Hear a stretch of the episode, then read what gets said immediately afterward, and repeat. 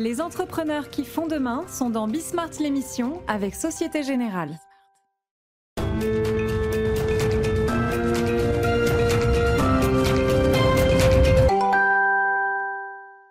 Salut à tous, c'est Bismart. Euh, bienvenue pour euh, une nouvelle heure de débat, enfin derrière, dernière de la semaine ou presque, hein, demain Aurélie Planex.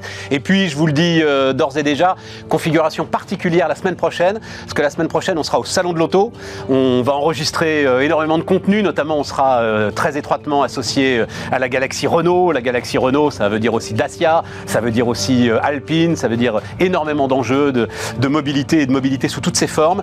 Donc ce qui se passera, c'est que, alors je sais pas, soit vous écoutez en podcast et ça devrait rien changer pour vous. Sinon, si vous regardez à 18h, on sera obligé de vous redonner de l'ardif parce que l'ensemble de nos contenus euh, Salon de l'Auto euh, seront diffusés euh, entre 20h et 21h30, 22h, voilà, si, si le temps le permet. Enfin bon, on est encore en mode jeune entreprise, hein, voilà, jeune entreprise innovante. Bref, là on est reparti pour une heure avec tout un tas de sujets différents.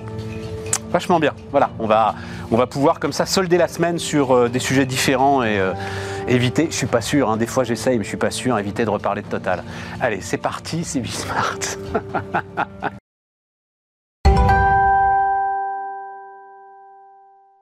pourquoi j'ai prononcé le mot de total, moi? Parce que ça y est, il suffit de prononcer le mot, ils sont tous. Ah, J'ai été énervé. Remonter comme des pendules, les gars.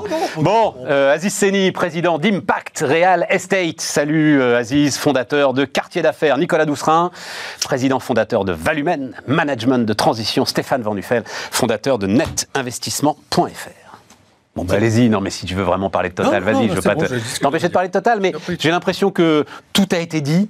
Euh, on est euh, chacun dans une posture précise. Euh, on sortira pas de notre couloir de nage. Donc moi, effectivement, j'ai pris la position d'essayer vaguement et de défendre le droit de grève, mais a priori non, ils y ont pas droit. Donc voilà, je, Aziz, j'ai vu que tu avais pris la défense de l'artisan oppressé. voilà, donc. Écoute, qu'un mec qui fait à 5000 balles par mois, oui, mais alors, vois, et bloque, et bloque toute la France, ça, moi, ce truc, dépasse. C'est ça ce truc qui est. L'entrepreneur, il est 3900 euros. Moi, j'ai des copains qui dirigent des boîtes de transport, euh, des enfants qui sont à la maison, etc. Bon, bah, c'est des dégâts collatéraux du mec à 5000 balles qui fait grève. OK Et donc, c'est quoi, c'est quoi le niveau à partir duquel on a le droit de faire grève? Parce que ça m'intéresse. Non, mais il y a aussi une autre façon de faire Quel grève. Quel est le niveau à partir duquel on a le droit de faire grève, de faire grève Ça m'intéresse. Je sais pas, en géopolitique, les armes nucléaires, t'appuies pas sur le bouton tout de suite. Mais c'est pas un bouton nucléaire, enfin de quoi tu ah parles C'est pas un bah, bouton nucléaire. T'as fait la queue en ce moment Oui. Il est en vélo. Une heure, une heure et demie. Hein. non, mais c'est pas le bouton nucléaire. la grève est bloquer la France. Le pour moi, c'est le bouton nucléaire. J'allais dire, j'allais rien dire, mais en fait, c'est Alors, Donc à quel niveau de salaire on a le droit de faire grève Ça m'intéresse. Alors d'un côté, c'est alors on remet en question le droit de grève. Personne n'a dit ça. Et de l'autre côté, c'est quel est leur niveau de rémunération. Non, la question, c'est pourquoi ils font grève. C'est ça le vrai sujet. Pour des augmentations de salaire Pour dans, dans, des augmentations de salaire dans un groupe qui a fait 14 milliards d'euros de profit. Et, alors, ils ont qu'à faire de l'épargne salariale. Et ils refusent. C'est l'expression légitime de salarié. Les mêmes refusent. Les mêmes refusent de faire de l'épargne salariale pour devenir actionnaires. Et dans ces cas-là, ils toucheraient des dividendes au travers de leur épargne salariale. C'est le dialogue social, les mecs. Si, si, Ce qui me fascine, cher à monsieur Ce qui me fascine dans cette histoire, c'est que mes chers amis libéraux, défenseur donc de, des accords d'entreprise, défenseur du dialogue social, et qui d'autre part fustigeait François Hollande, mais quel pauvre truffe, il comprend rien, quand il disait qu'au-dessus de 4000 balles, on était riche les mêmes sont en train de dire le dialogue social, on s'en fout complètement. L'important, c'est que ma voiture euh, puisse être pleine d'essence. Et les mêmes disent, alors c'est peut-être pas 4000, il y a de l'inflation, à 5000 balles par mois, on est riche. on a juste le droit de se Stéphane, je redis, non. Je vous mets face à vos contradictions, moi je fais rien d'autre. Pardon, d'abord, je, je, moi j'ai jamais dit ça, je le redis. La question, c'est pourquoi tu le fais? Parce que là, aujourd'hui, il demande des augmentations de salaire. Je suis d'accord avec toi, il y a de l'inflation, n'importe quelle entreprise, et on va en parler, doit s'aligner comme elle le peut sur cette augmentation du coût de la vie. En face, il y a d'énormes bénéfices, très bien. Pendant les deux ans, il n'y en avait pas. Si tu entérines des augmentations de salaire aujourd'hui et qui se repassent à un moment donné où il n'y a plus de bénéfices, les, les augmentations de salaire sont entérinées. Et l'entreprise, dans ces cas-là, s'écroule. C'est pas un camp contre un autre, libéral contre la gauche, le machin. Rien à voir avec ça. C'est le chef d'entreprise qui est parti avec pas grand-chose et qui a toujours fait attention au moindre euro. Parce que quand tu as des bénéfices, tu les investis pour grandir. Tu les investis pas pour solidifier non, mais on parle de sont total, là. Qu'est-ce que tu racontes, camarade? Ils ont perdu de l'argent pendant deux ans, total. Pendant le 40%. confinement. Non, mais- Eh ben et d'ailleurs, ils font ce qu'ils veulent. payés ou pas Ils font ce qu'ils Bah veulent. alors 40% du cash flow part vers les actionnaires cette année. C'est très bien. Donc, et dans le cadre d'un dialogue social, les salariés disent Mais Tiens, c'est pas mal, rends compte 40% que du cash Eh flow. ben, dans ces cas-là, Bon, bah voilà, je te le redis, deviens actionnaire indirect par l'épargne salariale en tant que salarié de Total et partage le profit, pas Mais c'est dingue coût. ça, tu imposes. profit. Et donc, j'ai bien, bien raison, tu imposes de manière euh, quasi soviétique aux salariés la façon dont ils voient- doivent être Non, il y aura- rémunérés. Non, non, non, Stéphane, il y aura augmentation de salaire au moment des entretiens individuels annuels sur la base de ce que j'ai dit. Il y a- bon, bien. il y a le concept, malhonnête. il y a le Aziz, concept vas-y. philosophique de la grève. Quand j'entends la CGT dire euh, et, et développer un concept de grève préventive, moi je m'inquiète. Mais pourquoi préventif, Euh, c'est pas préventif euh, hein écoute, écoute euh, Martinez, il, il en parle de cette Non, grève mais préventive. t'intéresses pas à Martinez, intéresse-toi aux mecs de Total. Eh ben, les Ils mecs parlent de pas de Total, grève préventive. Ce, ce matin, sur d'autres chaînes concurrentes, c'est le délégué sy- syndical CGT qui vient présenter sa fiche de paye à 3007 et qui te dit Moi, je gagne 3700 euros net et je bloque Fos-sur-Mer. D'accord, Donc, mais tu me parlais de préventif. Oui, Personne n'a parlé de le préventif. concept de grève, euh, je veux bien que ce soit euh, quelque chose de constitutionnel, je suis favorable, etc. Mais l'utiliser avant même de commencer des discussions. Non, c'est pas vrai, Aziz. Euh, c'est pas vrai, c'est Non, ce c'est pas Total, vrai. en tout cas. Non. Total- euh, et Non, si. non, Et non, non. si. Total Et- ExxonMobil a, a- a eu sa réunion avec ses délégués syndicaux. Attends, on va pas y passer une heure. Ils se sont réunis. Non, non, ça date du printemps.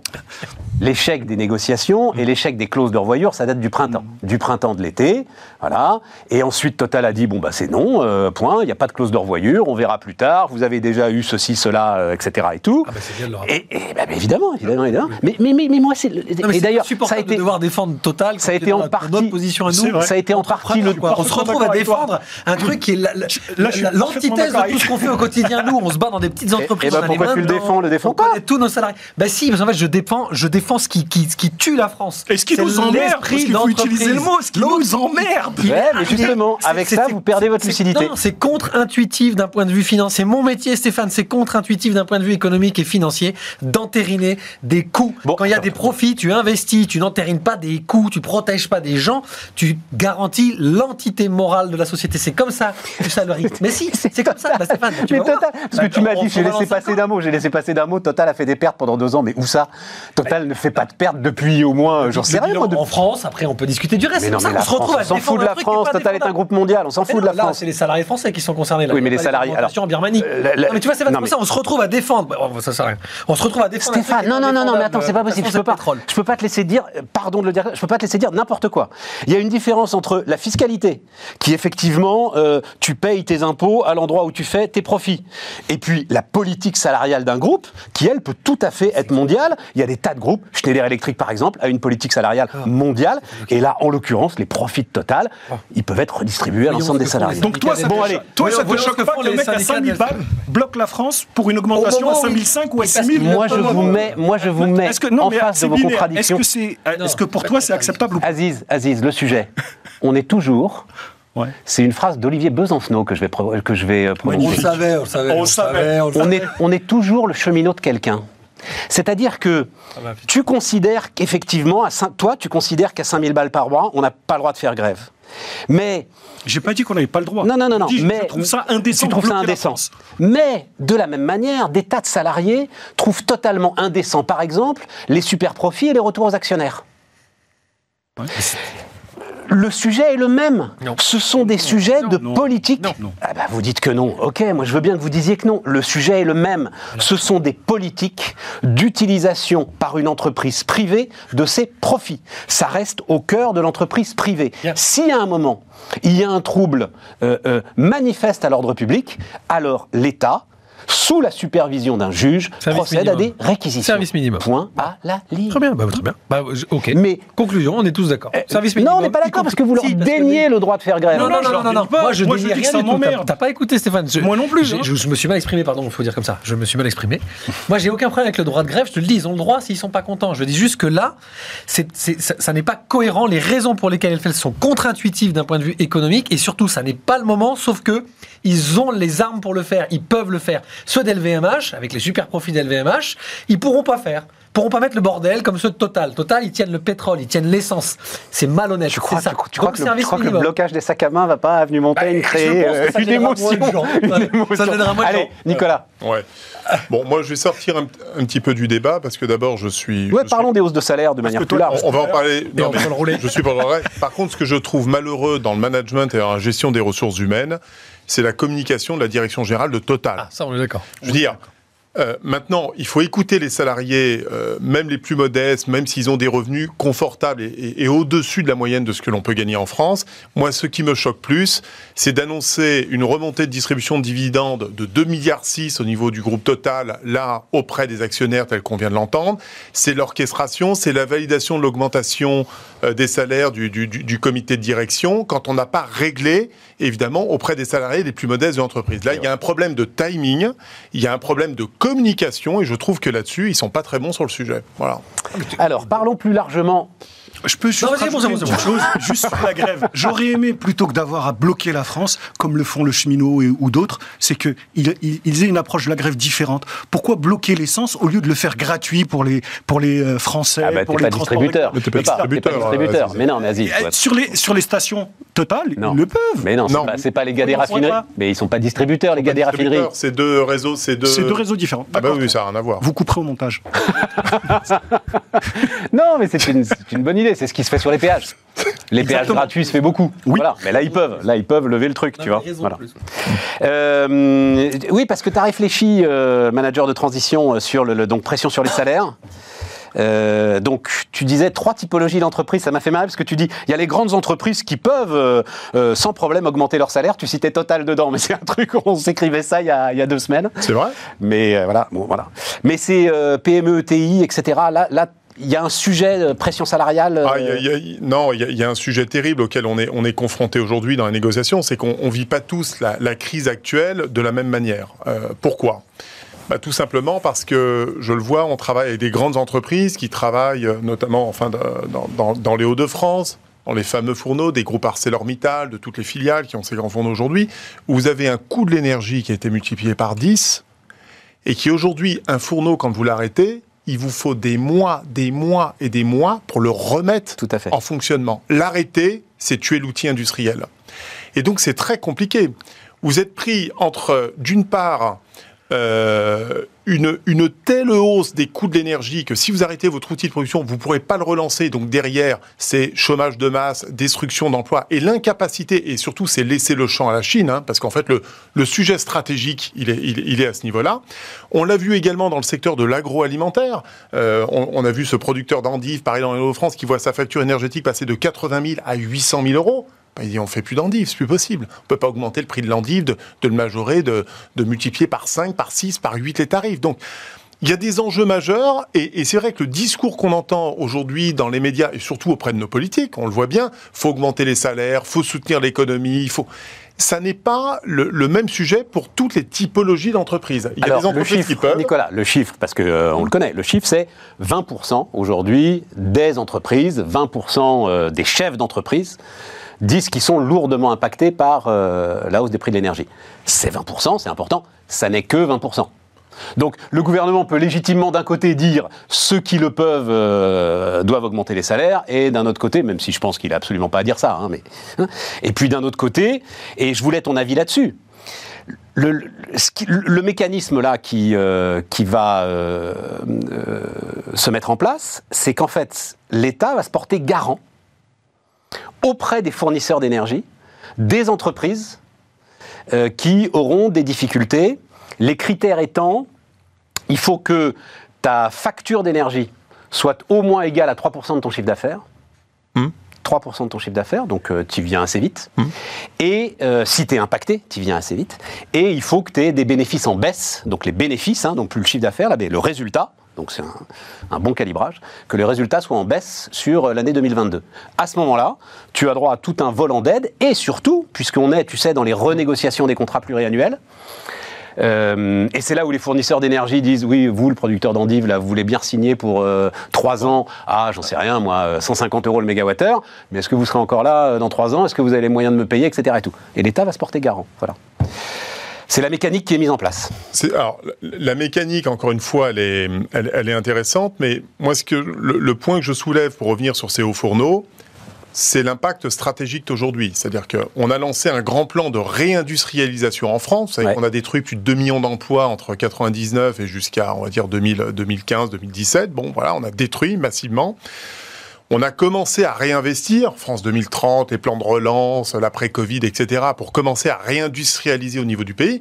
Mais là, il y a des choix stratégiques. C'est même pas du, du court terme, du moyen terme. C'est quelle industrie on veut en France dans les 10 ans, les 15 ans, les 20 ans qui viennent. Et là, les hauts fourneaux, c'est un vrai combat Ils sont soutenus. stratégique. Mais, mais ils seront soutenus, justement. Oui, oui, non, mais il faut Et, le. et c'est plus avec les États-Unis qu'avec la Chine, d'ailleurs. C'est un En peu fait, plus les avec parts de marché, c'est Ouais, les États-Unis qu'elles vont partir. C'est plutôt aux États-Unis. c'est c'est vrai. aux C'est États-Unis plutôt où aux États-Unis. le, le coût du Enfin, gaz est, alors je disais, je disais sept fois euh, la dernière fois, les choses se sont, c'est en, en gros quatre fois inférieur aujourd'hui pour l'industrie américaine. Ah mais c'est c'est colossal, colossal pour l'industrie américaine que pour l'industrie européenne.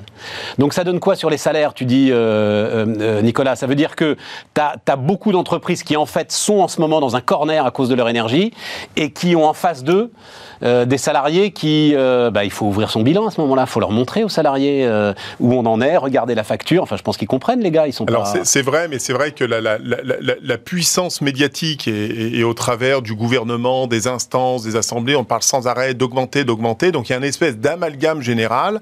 Et dans certaines situations, et tu as raison de le souligner, Stéphane, c'est pas toutes les entreprises, mais un nombre non significatif aujourd'hui se retrouve confronté à double peine. J'étais avec un entrepreneur que nous accompagnons, qui a 700 salariés, qui est dans le domaine du BTP, qui fabrique du, du béton. Ouais. Bon. Euh, c'est terrible pour lui aujourd'hui. Alors, revenir dessus. Il est emmerdé depuis une semaine parce qu'il a plus de cuve, il a plus de fuel, il peut plus livrer ses marchandises parce qu'on vient pas le ravitailler en pétrole. Et alors là, il commence à en avoir ras-le-bol, ce qui me dit après la crise du Covid, après les arrêts de maladie, après les, les fermetures administratives, on se retrouve encore avec un énième géré. Il a un coût massif de ses matières premières qui flambent. Bon, toutes les raisons qu'on a évoquées. Donc, on attend tous les dispositifs de l'État, mais qu'il faut mettre en place, qu'il faut gérer, calculer avec les éléments qui sont donnés.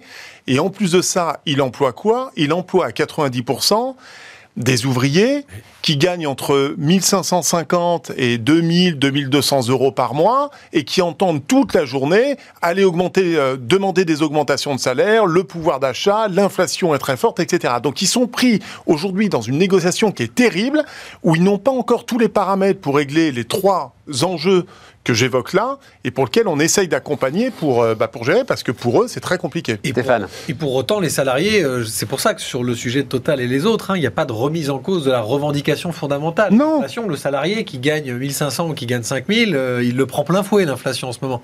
Donc, quelque part, le salarié, il a aussi, c'est pas le droit, parce que j'aime pas cette, cette notion, il a aussi, il y a une certaine cohérence à ce qu'ils viennent justement Bien demander sûr. à ce moment-là. C'est pas que parce qu'on lui répète, demande des augmentations, demande des augmentations. le- Il le voit au quotidien quand même. hein, que... Le vrai, le vrai sujet d'ailleurs, ça n'est pas l'augmentation de salaire en tant que tel, c'est ton pouvoir d'achat. Si tu augmentes tes salaires de 5% mais que tu as une inflation à 10, Le reste à vivre. c'est le reste à vivre qui compte derrière. Ouais, Et donc c'est pour ça que le problème est très Et compliqué. puis, mais et puis on peut voilà. aller encore plus loin parce que, le- enfin moi qui surveille ça parce que ça fait partie de mon métier, on voit très bien que les Français dès qu'ils ont des augmentations de salaire ou des choses comme ça, c'est le taux d'épargne qui augmente parce que les Français sont frileux, donc en général ils placent les place. augmentations et ils les dépensent pas plus. C'est tout le problème de notre système qui se veut keynésien et pour autant nous sommes des fourmis. Mais c'est hyper important Stéphane ce que ce que vient d'expliquer de façon très factuelle euh, Nicolas parce qu'en fait Évidemment, toutes sortes de- d'entreprises euh, euh, n'ont pas, sont confrontées quelque part au même scénario macroéconomique. Mais alors les réactions sont pas du tout les mêmes. Tu disais ouvrez vos bilans.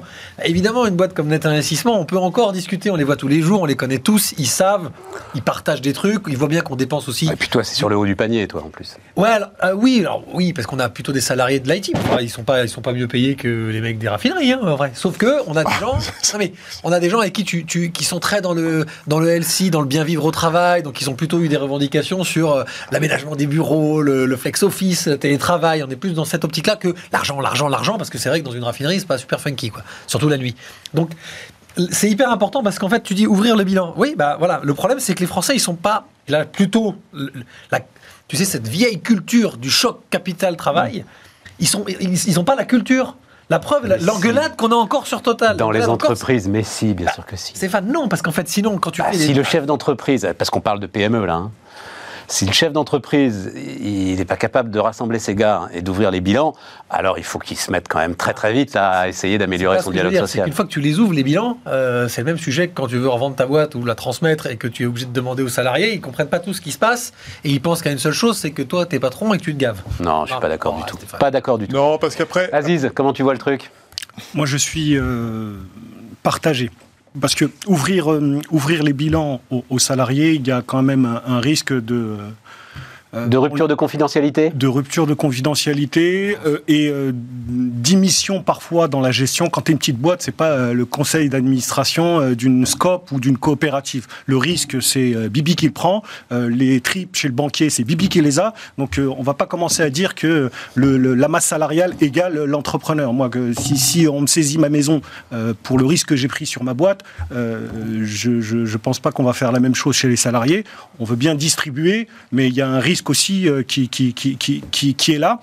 Euh, ce que je veux dire par là, c'est que expliquer et faire de la pédagogie, oui, mais il y a toujours une marge de, salariés qui vont se dire bon, bah, je ne trouve pas mon compte ici, dans un contexte de marché économique et d'emploi en particulier où euh, on ne va pas se mentir, hein, c'est facile de quitter une boîte et d'en retrouver. Ah, bien sûr. donc on a aussi, euh, pour ces PME, une difficulté à encaisser le départ de 1, 2, 3, 4 personnes euh, qui vont se dire, bah, parce qu'à la marge, sur 50, on a toujours 5, euh, 10% qui ne vont pas y trouver leur compte.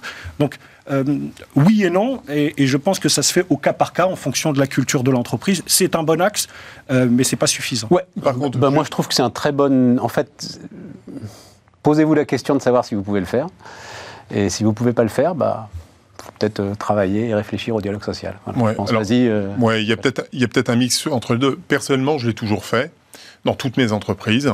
Et ça m'a aidé d'ailleurs à surmonter terriblement la, fameuse crise de 2009. Quand j'ai commencé, euh, je reprends cet exemple-là, mais quand j'étais frappé et que je me suis retrouvé en redressement judiciaire, il y a un moment, je me suis posé la question, comment je vais faire pour mobiliser mes équipes dans le contexte actuel et, de donner du sens à tout ça. Nicolas, tu as, des salariés en face de toi qui peuvent comprendre ce que tu dis. Euh, non, non, moi, je, me souviens d'une boîte de transport que j'ai eue. Tu réunis 50 chauffeurs et tu leur expliques deux, trois choses. Je vais te dire, tu vas pas faire le même effort. Mais oui, mais, là, on parle des petits phénomènes, Aziz. Ah ça, ça, représente quand même quelques boîtes. Oui, Aziz, le j'accompagne. Le transport, etc. Aziz, aussi le niveau, le niveau des, des collaborateurs. J'accompagne un, un entrepreneur qui a des électriciens, des plombiers, c'est des ouvriers Mmh. Euh, avec euh, d'origine marocaine, algérienne. Bon, t'inquiète pas, je, discute avec eux. Tu sais quel est le cours que je leur ai fait il y a une semaine? J'aurais expliqué que le net qui touchait sur leur compte bancaire, ça coûtait deux fois ça au chef d'entreprise, au fameux Christophe qui était le patron de chef d'entreprise. Et je l'ai expliqué simplement. J'ai pris un bulletin de paye, j'ai montré, on a donné du sens, on a donné de l'explication. Voilà. On avance, on avance, on avance. que c'était pas au chef d'entreprise que ça coûtait, c'était aussi à eux. Parce qu'il y a tellement de charges qu'en fait, leur, leur net mais là, Mais évidemment, évidemment, ah, évidemment. Non, je voulais juste euh, savoir, tiens, mais Nicolas Garde, parce que, euh, tiens, euh, on, va voir... Pas le patron qui paye, mais le client le, le, quoi qu'il en coûte là, moi je voulais savoir où t'en étais quand même parce que donc là, euh, tiens, on va voir un, je crois un, un, post de ton compte Twitter où tu fustiges oh. euh, l'ensemble des gouvernements sur euh, la, la, remontée de la dette. Voilà, tu mets donc c'était tu mets une page des Échos avec tiens d'ailleurs le 10 ans français a passé les 3% là aujourd'hui. Voilà, bienvenue au club. donc on arrête alors?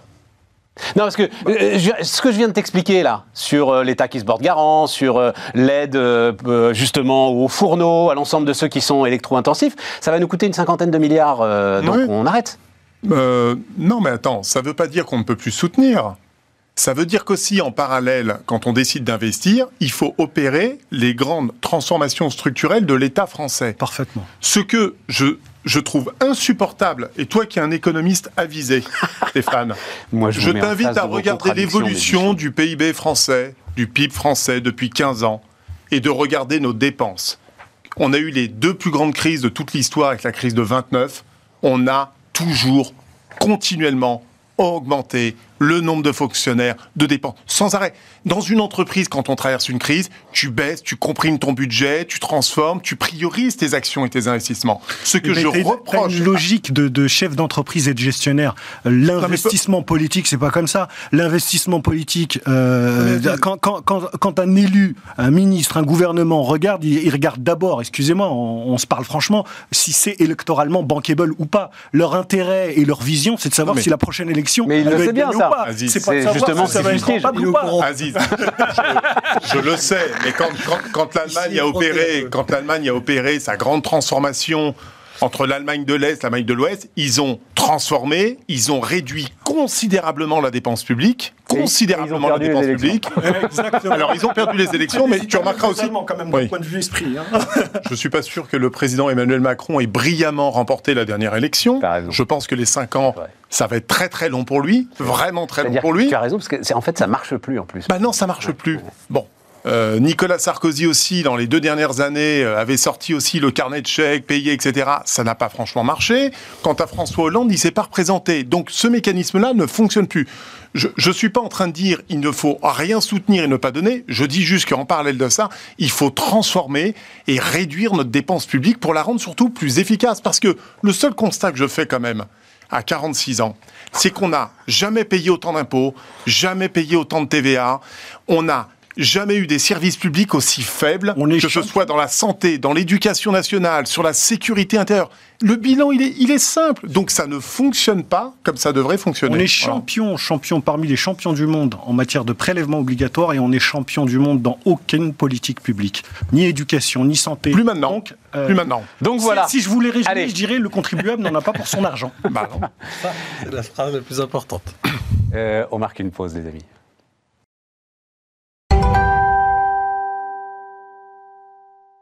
On repart. Euh, Aziz, c'est toi qui as peur de. J'aime bien moi ce terme de police des comportements. Je suis.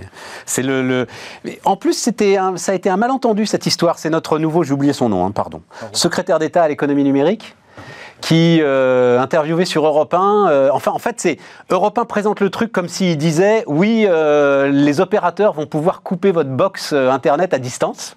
Hein, c'est ça? C'est ce que j'ai compris. Quand mais non, il, mais il n'a pas dit ça en fait. Je suis responsable de ce que je comprends, il est responsable de ce qu'il a dit. Mais tu l'as écouté. Euh, mais tu, je l'ai écouté. À mon avis, tu l'as pas écouté, tu as juste vu le titre. Non, non, j'ai Parce qu'en fait, il dit c'est des systèmes de mise en veille, pas de couper.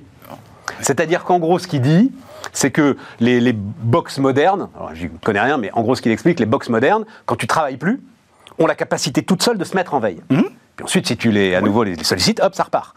Et, et donc, ce qu'il dit, c'est qu'il va falloir, en fait, comme il y a beaucoup de box qui sont pas modernes, qui n'ont pas ce dispositif, que les opérateurs puissent le faire à distance et montent un truc euh, qui, qui Écoute, fait, moi, ça va j'ai faire à distance. Voilà, j'ai compris qu'il allait avoir une, une, énième régulation, puisqu'on a l'habitude maintenant hein, qu'on nous explique euh, comment il faut vivre, comment il faut s'habiller, quel doudoune il faut mettre, quel col roulé ou pas il, il, il, il faut mettre, n'est-ce pas, Nicolas?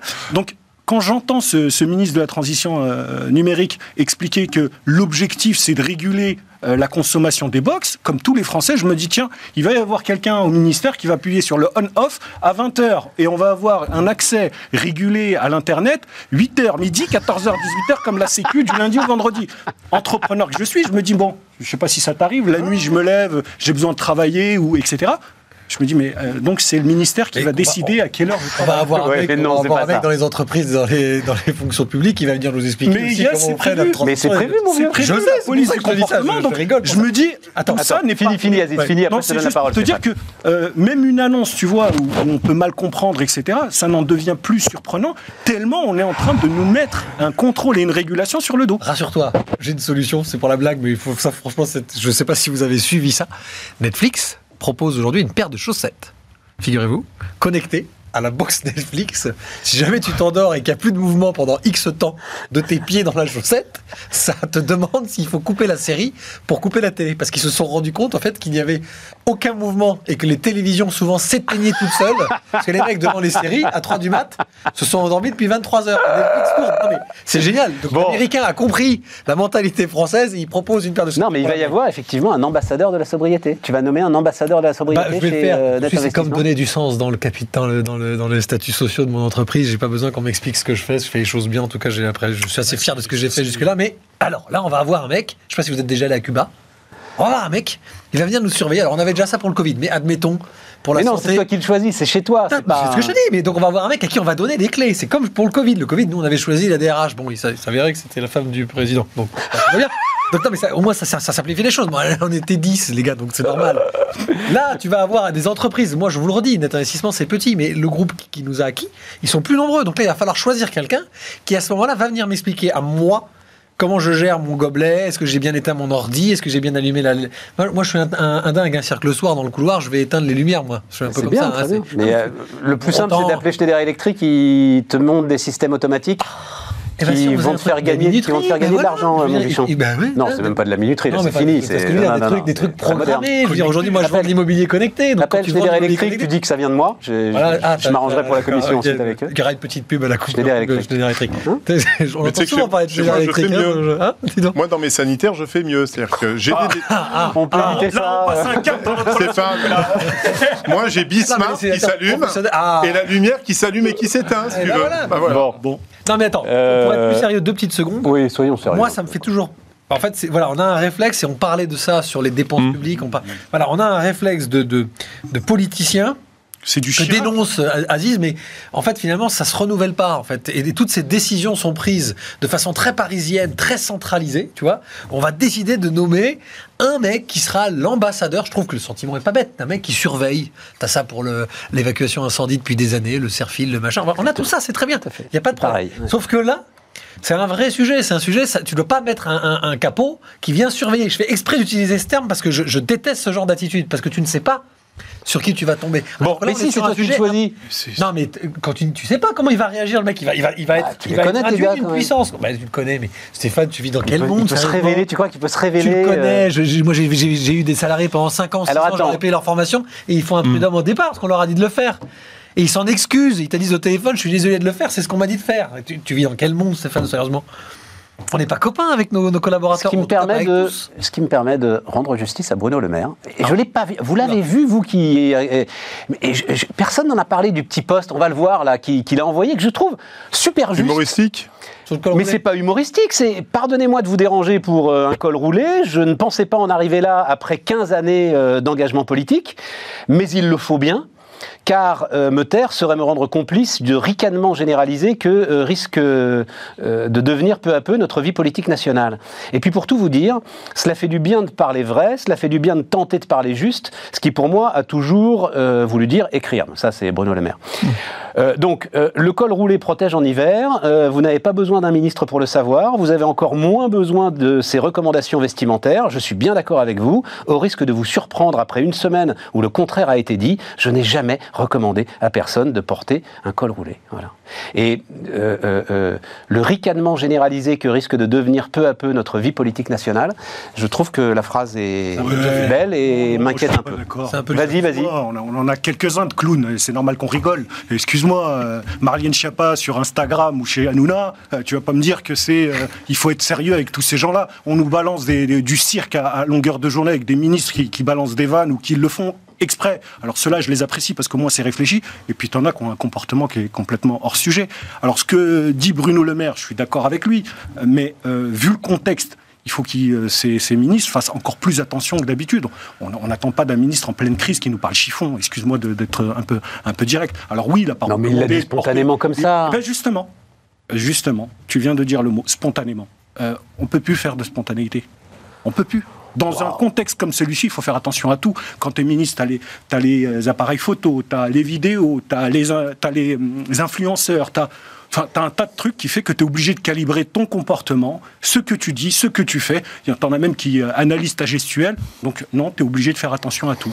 Et effectivement, le- il- on peut parler du col roulé. Nicolas peut nous en parler d'ailleurs aujourd'hui. Mais Alors, c'est- mais pourquoi? Pourquoi ce col roulé? C'est parce que c'est l'hiver ou c'est juste- Non, mais les gars, on a plein de sujets intéressants. Ouais, ouais. euh, c'est- on a- plein de choses à apprendre. euh. Soyons sérieux. Oui, oui, oui. Non, non, on a plein de choses. Tiens, par exemple, tu parlais des influenceurs. Allons-y. euh, Allons-y, euh, Stéphane. Donc c'était, tu, tu- on va le voir là aussi. C'était un, ça a été un, un- un sujet euh, du journal de France 2, je crois. hein. On va voir le, c'est peut-être. hein, mais c'était On va voir la capture d'écran. Ouais. Les influenceurs sur le marché. Ouais. Sur les marchés, donc sur les marchés de taux, sur les marchés actions, sur les marchés, enfin j'en sais rien, tu vas nous dire. Sur le Bitcoin Surtout, alors si c'était. Qu'est-ce qui t'inquiète là-dedans Dis-moi. Il y, avait ce côté un peu sulfureux du côté de décentralisation de la- des crypto-actifs, pas que le Bitcoin. Mhm. Jusque-là, c'était plutôt ça. Ça se passait à l'étranger, Malte, Chypre, Dubaï, etc. Et là, depuis un certain temps, mais y compris des très grands noms, des gens très connus, on, on trouvait des mannes, mais parce- évidemment parce qu'il y a des sociétés de gestion et des créateurs de produits financiers qui les ont sollicités, et donc est devenu, euh, et, se sont introduits sur des réseaux sociaux qui ont une vraie utilité, y compris professionnelle, y compris TikTok, Instagram, etc., pour des, sujets importants comme la finance, que ça permet en fait de distiller une parole, etc., etc.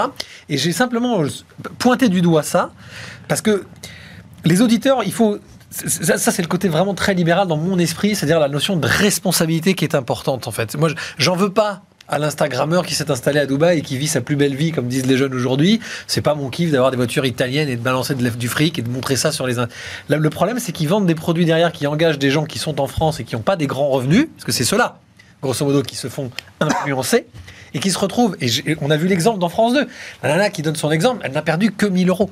Donc ça, ça paraît, ça paraît pas énorme par rapport à Madoff, au grand quoi scandale de la grande finance. Et Mais- pourquoi l'influenceur lui en a fait, vendu un bah, placement à la bah, noix donne euh, l'exemple- Dans cet exemple-là, moi, ça me rend dingue. Vous avez des mecs qui ne connaissent donc rien à la finance, qui, se, qui vivent à Dubaï ou à Malte, etc., mais souvent à Dubaï en ce moment. Et en fait, ils dupliquent simplement, ils font des copier-coller des conseils qui sont donnés par des vrais traders aux États-Unis, en Angleterre ou en Europe. Et en fait, ils mettent ça sur leur communauté. Donc, tu payes un petit abonnement pour rentrer dans ce cercle privé. Et tous les jours, tu reçois les imprimés comptes des trades de Nicolas Drousserin, de Goldman Sachs, de Goldman Sachs à, Londres. Voilà. Sauf qu'il y a un décalage. Bah bien sûr. Et sauf que le mec de Goldman Sachs, il se plante la gueule dans Mais 50% des cas. C'est le principe. Parce que lui, il sait nos, ça, ce sont des risques. Voilà. Et donc, bah, vous avez des gens qui suivent ça et qui donc font derrière sur leur petit portefeuille, sur lesquels l'influenceur touche aussi à chaque fois un petit truc. Sur chaque trade, il touche un petit truc. Sur chaque abonnement, il touche un petit truc. Et les mecs gagnent jusqu'à. Il est tout content dans le. Je pense que c'est pas vrai, mais vous avez des gens qui gagnent plusieurs milliers, voire plusieurs dizaines de milliers d'euros par mois, sans aucune régulation, sans aucun contrôle, sans aucun savoir-faire.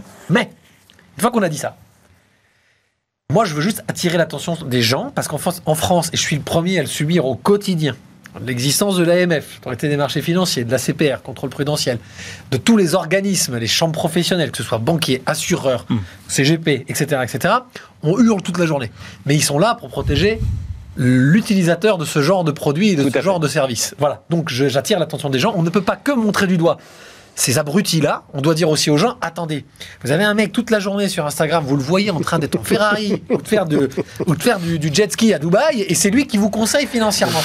Prenez vos responsabilités, s'il vous plaît, parce Mm. que sinon on continuera à faire des dépenses publiques, à leur raconter n'importe quoi quand on est homme politique, parce qu'en fait, finalement, le français, il mérite parfois par crédulité. Et donc là, je voulais juste pointer du doigt là-dessus. Non, mais c'est très Parce que intéressant. moi, ça me et rend dingue. et- et- et l'autre sujet, c'est que tu. Parce que euh, l'autre truc aussi, c'est que des maisons sérieuses à ce moment-là doivent investir aussi ces réseaux-là. C'est-à-dire, tu dois aller toi sur cas, TikTok. mais- mais voilà, c'est ça. C'est pas nous, on y est, les investissements, ça a fait notre force. Mais, il faut, bien. mais, mais avec les codes des influenceurs. Mais moi, je suis en t-shirt avec marqué Papounet, Bon, Carl ouais, il faut que tu sois, il faut que tu sois torse nu Je- sur non, un je- jet à Dubaï. Torse nu avec Regarde, une belle Nicolas, italienne. je te raconte un truc un voiture, peu de hein. pro- non, mais je- Vas-y, vas-y. un peu de promotion. Dans, dans 15 jours, je fais un webinaire sur l'immobilier de demain.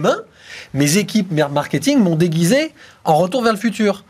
Donc je suis un personnage déguisé en Marty, le jeune, et un personnage avec la perruque du doc. Je peux te dire que ma carrière prend fin ce jour-là, mais non, mais c'est parce que les gens attendent ça. La communauté Ouais, bah oui, bien d'investissement sûr, bien sûr. attend ça. Pour autant, derrière, tout le cadre et toute la structure même du parcours réglementaire, pardon, c'est AMF compatible, tu vois. Voilà. Et donc j'attire l'attention que le client doit quand même regarder ce qu'il fait et dans quoi il investit, parce qu'on ne peut pas non plus que montrer du doigt les réseaux sociaux dans leur euh, euh, euh, folie furieuse. On est nous-mêmes responsables Le d'aller dire ça, Juste on est nous-mêmes de, de Le responsables. de métier d'entrepreneur est en train de changer. On paye de notre personne maintenant. Ouais, c'est génial. T'as vu Tu- Alors, il il se trouve qu'on en a tous entendu parler, hein, parce que quand tu m'as envoyé ce sujet-là en me disant faut qu'on parle de ça, j'ai repensé au, au singe du Wall Street Journal. On a tous entendu parler de cette histoire du singe du Wall Street Journal, et en fait, je ne savais plus exactement ce que c'était. Donc j'ai été regarder. Je vais juste vous raconter l'histoire en, en- en- en deux temps, trois mots, parce qu'elle est assez passionnante. Donc effectivement, ça vient en fait d'un économiste qui, euh, pour prouver paradoxalement l'efficacité des marchés, a dit en fait si euh, on prenait un singe et qui balançait à l'aveugle des fléchettes sur euh, des cours de bourse, en fait ça fonctionnerait à peu près aussi bien que si c'était un professionnel qui prenait ses paris sur, le tour sur les, les cours de bourse. Le Wall Street Journal, un peu défié quand même, c'est nous les experts, a pris le truc au sérieux. Ils se sont rendus compte qu'assez vite qu'avec un singe et des fléchettes, on prenait des gros risques. Donc ils ont pris quatre de leurs salariés qui ouvrent le Wall Street Journal sur la page des valeurs. Je ne sais pas si euh, elle, C'était il y a elle y est encore. Mais les échos l'ont toujours, hein, la Oui, page oui, des oui. valeurs. hein, Ouais, voilà, hop, sur la page des valeurs. Et donc, ils sont euh, à l'aveugle et ils balancent des fléchettes. Tout ça devient donc rentre dans un panier. euh, le panier aveugle et le panier des vrais euh, traders du, du Wall Street Journal. Résultat des courses et le Wall Street Journal publie rend public le panier de valeurs euh, officiel, le panier de valeurs euh, fléchette euh, à l'aveugle, etc. Et tout. Résultat des courses, si on compare la performance des investisseurs à la performance moyenne du Dow Jones, ah non, non, c'est la performance Ouais. moyenne du Dow Jones, c'est dans leur duel avec les singes, les investisseurs ont sauvé l'honneur en battant les primates 61 fois sur 100. 61 fois sur 100. C'est beaucoup et en même temps, c'est pas tant que ça. quoi. Voilà. Cela dit, juste et je finis là, euh, euh, l'expérience, en fait, le fait que le Wall Street Journal publie a amené un biais dans euh, l'expérience. Parce qu'en fait, des tas de gens se sont dit Hum, c'est marrant cette histoire de fléchettes et se sont mis en fait à acheter les actions qui avaient été désignées par des fléchettes. Il aurait fallu ne pas publier en fait le, le- le- ou alors juste publier les, les- les titres mais sans dire qui est aux fléchettes. qu'il y en a. Voilà. C'était juste cette petite histoire parce que euh, beaucoup de gens, hein, on entend parler. Ça a 20 ans, ça, non? Ça a 20 ans. Ouais, c'est- Ouais, ouais, c'est ça, ça, hein, ça- que ça a même un peu plus que 20 ans. 45 ans. Ouais, ouais, ça a même un peu plus. euh, des- le, le- le bouquin donc de Burton Malkiel, euh, 73 une marche 73. au hasard dans Wall Street, ouais, date de la fin des années 70. Et, c'est en qui ont changé 80 depuis. Et c'est en 88 que le Wall Street Journal a voulu tester euh, cette, euh, cette théorie. Aujourd- Aujourd'hui, Voilà. Stéphane, si tu veux comparer, euh, et cette, cette notion d'influence euh, sur les marchés, c'est tu fais la gestion passive contre la gestion active. La gestion passive, c'est les, fameux ETF, c'est trackers. C'est en, gros- en gros, tu prends un indice CAC 40 et en fait, tu investis simplement sur quelque chose qui duplique l'évolution du CAC 40. Ou alors, tu passes par de la gestion active par un gérant de fonds dans une société de gestion qui va investir sur 10, 12, 15, 20 valeurs du CAC 40. Et tu regardes bah, si euh, finalement euh, tu payes des frais en payant un gérant ou si tu prends un ETF qui coûte moins cher. Et là, pour le coup, l'écart, finalement, si tu tires des, des, des longs Bah, ça, traits, c'est 51 fois bah, sur c'est- 49. En fait, c'est Voilà. assez équilibré. C'est assez équilibré, ouais. Et c'est pas pour ça que tu choisis un, gé- un gérant. C'est ça la théorie de l'efficience des marchés. On te demande pas est-ce que les marchés sont efficients? On te demande si un gérant d'une société de gestion que tu choisis ou un banquier, enfin, tu l'appelles comme tu veux, va surperformer le marché dans lequel il est. Et c'est ça la vraie théorie de l'efficience. ouais. Et c'est là que mon, mon métier à moi, je suis pas gérant, hein, moi je conseille des gérants. C'est là mon métier à moi, ma responsabilité, c'est de trouver au bon moment, au bon endroit, le bon gérant, sa bonne spécialité, son bon secteur, sa, sa bonne thématique. Et là, tu gagnes à tous les coups. Sur le CAC 40, finalement, tu le dupliques, il suit. En, en revanche, il y a des moments où tu peux gagner beaucoup d'argent dans certains secteurs, y compris à la baisse, etc. Et dans des moments où tu en peux en perdre beaucoup. C'est là que tu choisis le bon pilote de ton bateau. C'est pas la mer qui décide, c'est le pilote. Quand il y a tempête, il y a tempête. Quand la mer est calme, il y a la mer est calme. La question, c'est au bon moment, il faut avoir le pilote pour la tempête quand c'est la tempête et pour faire du ski nautique quand c'est le moment du ski nautique. Bien, C'est bien ça comme image, je le laisse celle-là. Ouais, mais Regarde. bah, je, je garde en tête. on a Ils tout dit. atterrés. On a- non, non, non, non, non, ils sont, ils, ils- ils sont pas dedans, compliqué. quoi. Euh, Voilà, mais euh, c'est intéressant. Très C'est intéressant. passionnant. Tu t'inquiètes pour nos fleurons français, euh, Nicolas? Oui. Ah bon Alors, Nicolas, il est en change. train de Total, penser à autre chose, là. total. Ah, J'étais bah sur oui, le oui, la- oui. la- la J'étais transition sur avec les La moi. transition était Tu brutale. étais en train de réfléchir à un jeu que tu pourrais faire. euh, C'est ça. Management de transition avec fléchette. euh, Ouais, choisissez votre manager. choisissez Tu votre manager. Vous passez plus par intermédiaire pour vous recommander le talent, mais vous. hyper intéressant. Écoute, je vais, je vais y réfléchir. Puis je voudrais ma. Prendre le risque. Euh, non, non, mais alors c'est toi qui m'as euh, proposé ce sujet-là et effectivement c'est intéressant. Euh, les menaces étrangères sur les fleurons français, ça me fait toujours marrer quand on parle comme ça. J'ai toujours la voix 1940. Les menaces étrangères sur les fleurons français se multiplient. Le président René Coty euh, donc se de Saint-Nazaire. Oui. Alors que la guerre en Ukraine intensifie le besoin de souveraineté, les PME mal informées doivent apprendre à se protéger car elles risquent gros. Et Bercy les exhorte à s'emparer du sujet. Bah, on, a, on, a, on a effectivement aujourd'hui des vrais sujets, mais c'est un peu le sujet qu'on a abordé au début de l'émission. Ah, je pensais que tu avais eu un cas précis en fait pour m'envoyer ce. Non, non, non, non, c'est de, manière, euh, c'est de manière assez, assez générale. On l'évoquait, euh, comme j'ai dit au début de l'émission, c'est-à-dire qu'aujourd'hui, euh, il y a des choix stratégiques qui doivent être opérés. On, on en a déjà parlé d'ailleurs, c'est avoir cette vision à moyen et à long terme. Qu'est-ce que l'on fait quand on parle de réindustrialisation de la France, quand on parle euh, notamment euh, après la crise du Covid de refabriquer, d'avoir un certain nombre d'éléments stratégiques dans le pays, il faut avoir une vision à moyen et à très long terme.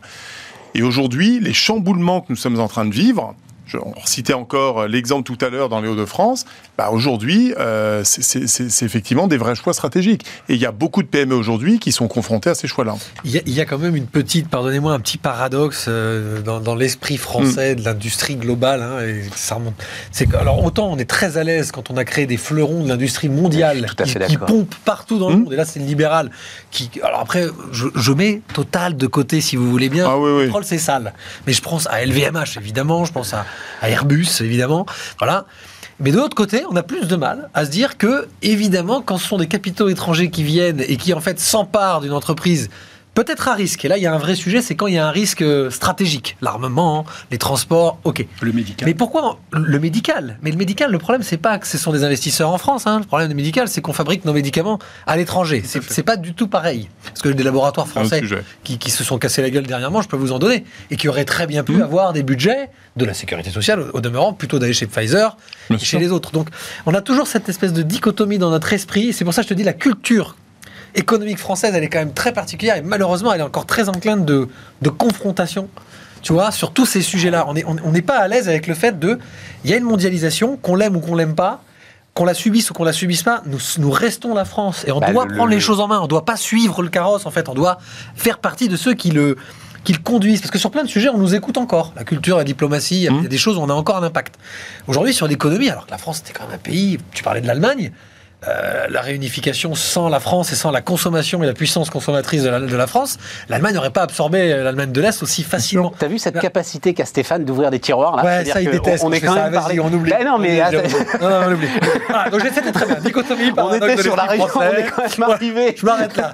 Je, ça nous sera- je le vois dans Des yeux. fleurons français à la réunification. Oui, je me suis arrêté à la réunification allemande. parce que j'avais peur après du sac de Rome. euh, enfin, j'en sais rien. Vous avez suivi cette semaine on en- Attends, attends, juste un truc, parce que de, de- de ce qu'il vient de dire, le meilleur exemple, c'est quand même cette histoire avec ce Canadien couche-tard qui va racheter Carrefour, et on nous dit que c'est une atteinte à la sécurité nationale.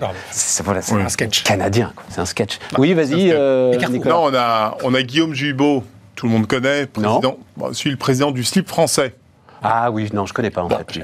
qui se bat depuis 15 ans, qui a, sur une idée un jour, a dit je vais, je vais redonner vie au slip français, Dans le textile. dans le textile, le et je vais surtout fabriquer et tout faire en France. Bah, il a démarré de zéro avec une toute petite, aujourd'hui il fait travailler 40 industries en France, sa boîte est un véritable succès, et j'en parle parce qu'il il a juste eu la, la Légion d'honneur euh, dans, la réindu- dans la- sa contribution au Made in France et à la réindustrialisation. Et Quel franchement, chiffre d'affaires?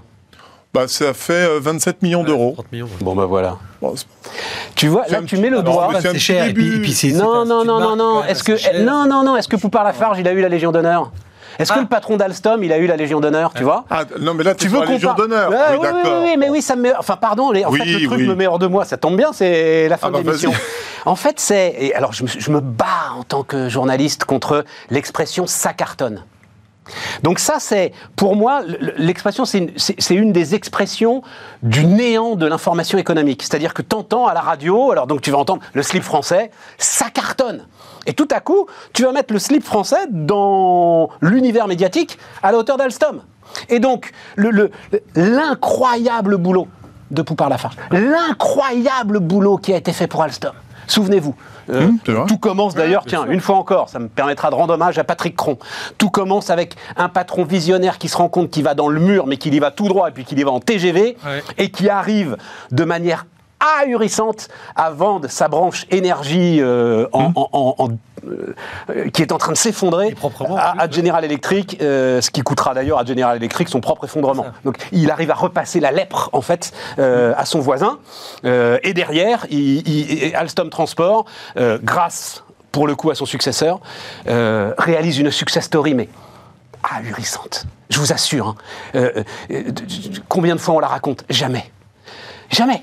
Non, jamais, vrai. jamais, jamais, tu vois. Oui, mais parce que et, et donc, et donc, on aime bien ces petits oursons. Oh ouais, c'est formidable, il a réindustrialisé. Oh ouais, c'est génial. Oui, puis il a ça fait. s'appelle- euh, Ça s'appelle le slip français, c'est symbolique. il y a un Ouais, côté mais il y en a plein comme ça, cet univers. un Il y en a plein. Il y en a plein, des exemples comme ça. C'est-à-dire, tout ce qui intéresse en fait notre univers médiatique, ce sont ces gens-là qui sont très sympathiques, qui font leur job. J'ai aucun problème avec eux. Et ils font de très très, de, de très très bons, euh, de très bons textiles. Mais c'est au patron d'Alstom qu'on doit donner la Légion d'honneur, bon Dieu. Euh, il est Alors, peut-être, qu'il l'a, Il l'a peut-être. hein. Il l'a peut-être. M'étonnerait quand même qu'il l'ait pas, Mais ça m'a permis de dire du bien. Je mets quand même un bémol et ça créera la Vas-y, je t'en polémique. Euh, le patron d'Alstom, ça reste un salarié, c'est pas un entrepreneur qui a mis ses tripes et, autre chose sur la table. Ah, c'est Donc, pas bête, euh, ça, la, Légion d'honneur, non, mais il y a la notion de risque. La notion de risque. Tout ce qu'il a fait, c'est très bien. Mais je veux distinguer et je distinguerai toujours un salarié avec sa fiche de paye aussi bon et aussi haut niveau soit-il d'un entrepreneur qui prend le risque et qui, et qui met plus que sa vie en jeu pour Mais t'en sais développer rien, sa tu boîte. sais pas combien il a mis euh, dans l'histoire. Ça se Je trouve. pense que comme tous les Moi, je- tu entrepreneurs- crois que j'ai mis ma vie en jeu en lançant Bismart? À un moment, faut être sérieux quand même. Non, tu as, Je combien d'entrepreneurs mettent leur vie en jeu? Mais Pour mettre ta vie en jeu, oui, Non, mais il mais faut que tu aies du capex. Ah bah, il faut que à ce moment-là, il faut que tu aies du capex. Euh, tu connais beaucoup de grands patrons, 440 SB120, Non, non, non, qui, mais ce que je veux dire- qui vont à la banque et qui se portent caution sur leur maison, sur leur, euh, sur leur machin, sur leur truc. Tu as eu besoin de le faire, toi? Ah oui, deux fois. Sur, deux, euh, pardon, Impact- deux fois plus que. Sur Impact Real Estate, tu as Ah, besoin de le faire? euh, Pas plus tard que ce midi, on m'a posé la question et je leur ai dit qu'après 20 ans, je la donnerais pas ma caution. Ah, personnelle. très bien. Après 20 ans. Bravo. Mais ça fait 20 ans. Après 20 ans. Ouais. Ouais. Ah oui, non, ça suffit. Ça va aller. Mais enfin, Non mais Stéphane, tu as gars, raison sur le même- principe. Non, mais tu as raison sur le principe. c'est- on parle quand même, on parle, on parle d'une. Non, c'est. c'est- c'est- c'est international. Non, non, mais a pas c'était un sujet annexe, hein, mon su- mon Il y a sujet pas d'argent sujet, qu'en euh, France. Là, je pense que le symbole, est-ce que vous voulez Oui. exprimer, Nicolas Non, c'est- mais- je n'étais c'est pas sur la Légion Et d'honneur. puis sur, mais un, et puis sur un secteur où Non, Alstom mais tu- était un leader, il s'était quand même méchamment vautré, donc on le remercie d'avoir redressé le truc. Et c'est parce que c'est Bah, sur les trains, non, non, ils sont jamais vautrés sur les non, trains. pas sur les trains, mais non, sur non, le, non, le non. côté conglomérat, ont eu la tête qu'on fait pouf. Non, mais on a plein, pas- les amis, on, a plein d'entrepreneurs, de grands patrons à qui on peut donner la Légion d'honneur. hein. On pourrait citer Ils aussi Air, Air- Air Liquide était Tu vois, c'est dingue. incroyable. Nicolas, ils l'ont peut-être. Oui, oui, mais très bien. Stéphane, c'est dingue ce que tu fais en fait. Ouais. C'est-à-dire que, c'est-à-dire que le gars, en fait, il n'a pas le droit d'être exemplaire. Si, mais- Non, non, non, il n'a pas le droit. Si, si, si. C'est-à-dire que Non, sans, sans connaître en plus le sujet, Un salarié exemplaire. sans connaître le sujet, tu construis dans ta tête une histoire qui fait que ouais bon d'accord en fait euh, on s'en fout euh, euh, le slip français c'est quand même vachement mieux quoi voilà Non, j'ai pas dit ça. C'est pas du tout ce que tu vois. Tu, Non, non, mais c'est secteur stratégique Ouais. industriel Et donc il a fait quoi euh, Il a euh, vendu. la- puissance d'innovation Et il a vendu la filiale merdait. On ne sait pas ce que sont devenus les salariés au grand américain qui a donc dû trancher dans la gorge. Et il y a peut-être, je sais pas, 5000 Français qui se sont retrouvés sur le carreau à ce moment-là. Très bien, il a Tu- sauvé Alstom. Bon. Mais Stéphane, je fais exprès. tu racontes n'importe quoi Stéphane je ne connais pas non tu prends pas le contre-pied tu racontes n'importe quoi et ça m'énerve Je connais pas le sujet. pardon Tu arrêtes.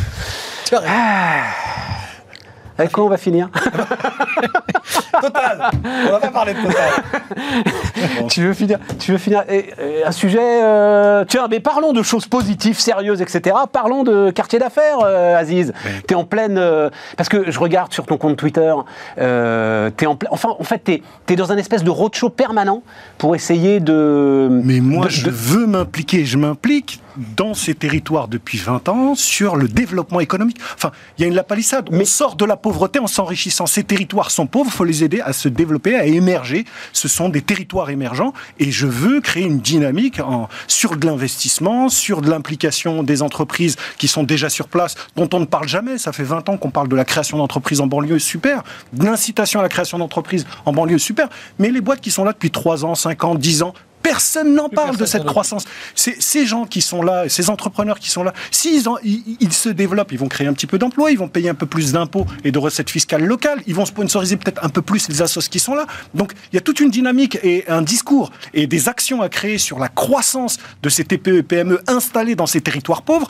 Et, et je suis ahuri de voir que bah, il y a très peu de choses qui se font sur la croissance. Je parle sur la croissance, pas sur la création ou le primo-entrepreneur, sur la croissance. Le développement. Et encore une fois, bah là, je vais en profiter pour pousser un coup de gueule sur cette banlieue que, que, que j'aime. On nous parle souvent de la banlieue comme étant un poste de coût dans le budget national. D'accord? On investit, on nous dit la banlieue, ça coûte tant, tant, tant. D'accord, très bien. On nous dit jamais combien ça rapporte. C'est 55 000 boîtes qui sont installées dans les, dans les banlieues, dans les 1514 QPV.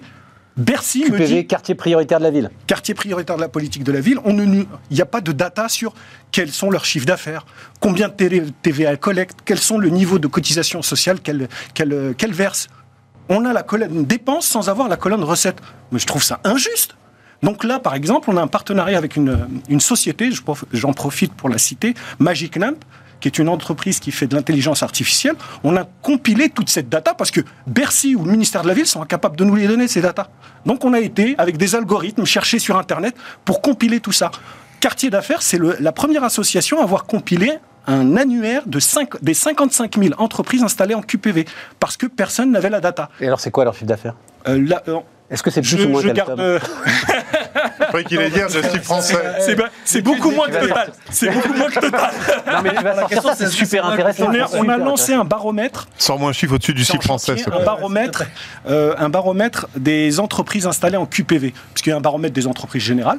Mais moi, je veux Non, non, savoir. non, non, mais attends, euh, et tu, tu as, et- et tu as parfaitement identifié le truc, et ça ne m'étonne pas d'ailleurs, Aziz. Moi, je veux pas un baromètre. Moi, je veux les chiffres, tu as parfaitement raison. Je veux la colonne recette en face de la colonne dépenses. C'est ça. Mais c'est pas possible de le faire, ou c'est compliqué, si, ou on est en train de le faire. On a toute la D'accord, data. d'accord, d'accord, d'accord. ce sera- Donc tu vas avoir la TVA notamment. Tu vas La avoir... TVA, on a déjà toutes les liasses fiscales, on a, on a même le lien du compte LinkedIn des dirigeants. C'est-à-dire qu'on a vraiment fait un annuaire très complet et on va lancer ça, enfin on va communiquer sur le sujet lors d'un grand raout autour de ce baromètre des entreprises installées en QPV. Bravo. Je rappelle qu'il y a 55 000 entreprises, que ça représente 180 000 emplois, que là-dessus, tu as un, petit millier d'ETI.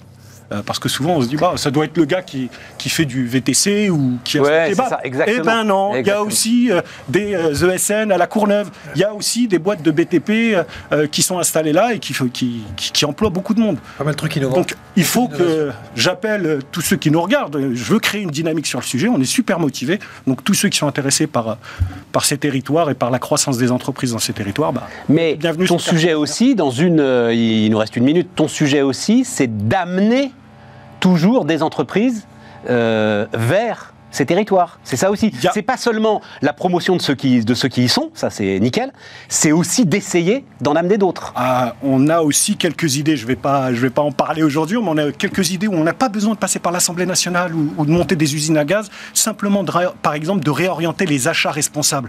2% des achats responsables des grands groupes, orientés vers les entreprises qui s'est installées en QPV. Soit tu développes le chiffre d'affaires de ceux qui sont déjà installés, soit tu vas créer une mobilité d'entreprise qui vont aller s'y installer. Et ils sont de besoin. Ça. Et ils sont demandeurs de ça, les Et grands ça groupes. cause la casse RSE, etc. court, ouais, Exactement. circuit court surtout. Mais il faut créer une grosse dynamique parce que bah, puisque personne ne veut s'occuper ou presque de ces territoires d'un point de vue développement économique, bah, on s'y attache et on s'y attelle avec tous ceux qui le veulent. Légion d'honneur.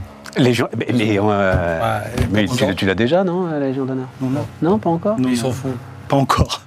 L'Ordre national du mérite? Même pas. Ordre national du mérite, non? Il va faire la demande. Les arts, les chiffres et les lettres, comme disait l'autre.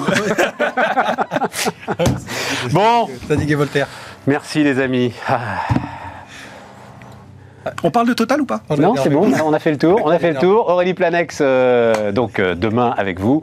Puis nous, donc, on se retrouve configuration particulière. Mais on parlera pas mal d'automobile toute la semaine prochaine. Bonne soirée sur Bismart.